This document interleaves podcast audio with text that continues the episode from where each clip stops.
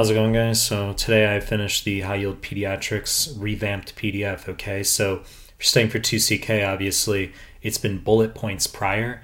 Now, holy shit, I've got a table of contents with all the different subject areas in pediatrics. That's what makes one of these uh, types of rotations difficult. When we talk about EG, peds, internal medicine, surgery, is that you're covering various domains slash organ systems it's very broad coverage. Now we've got 190 page PDF here, so about maybe the last 50 pages or so are the original bullet points I had as the last PEDS PDF.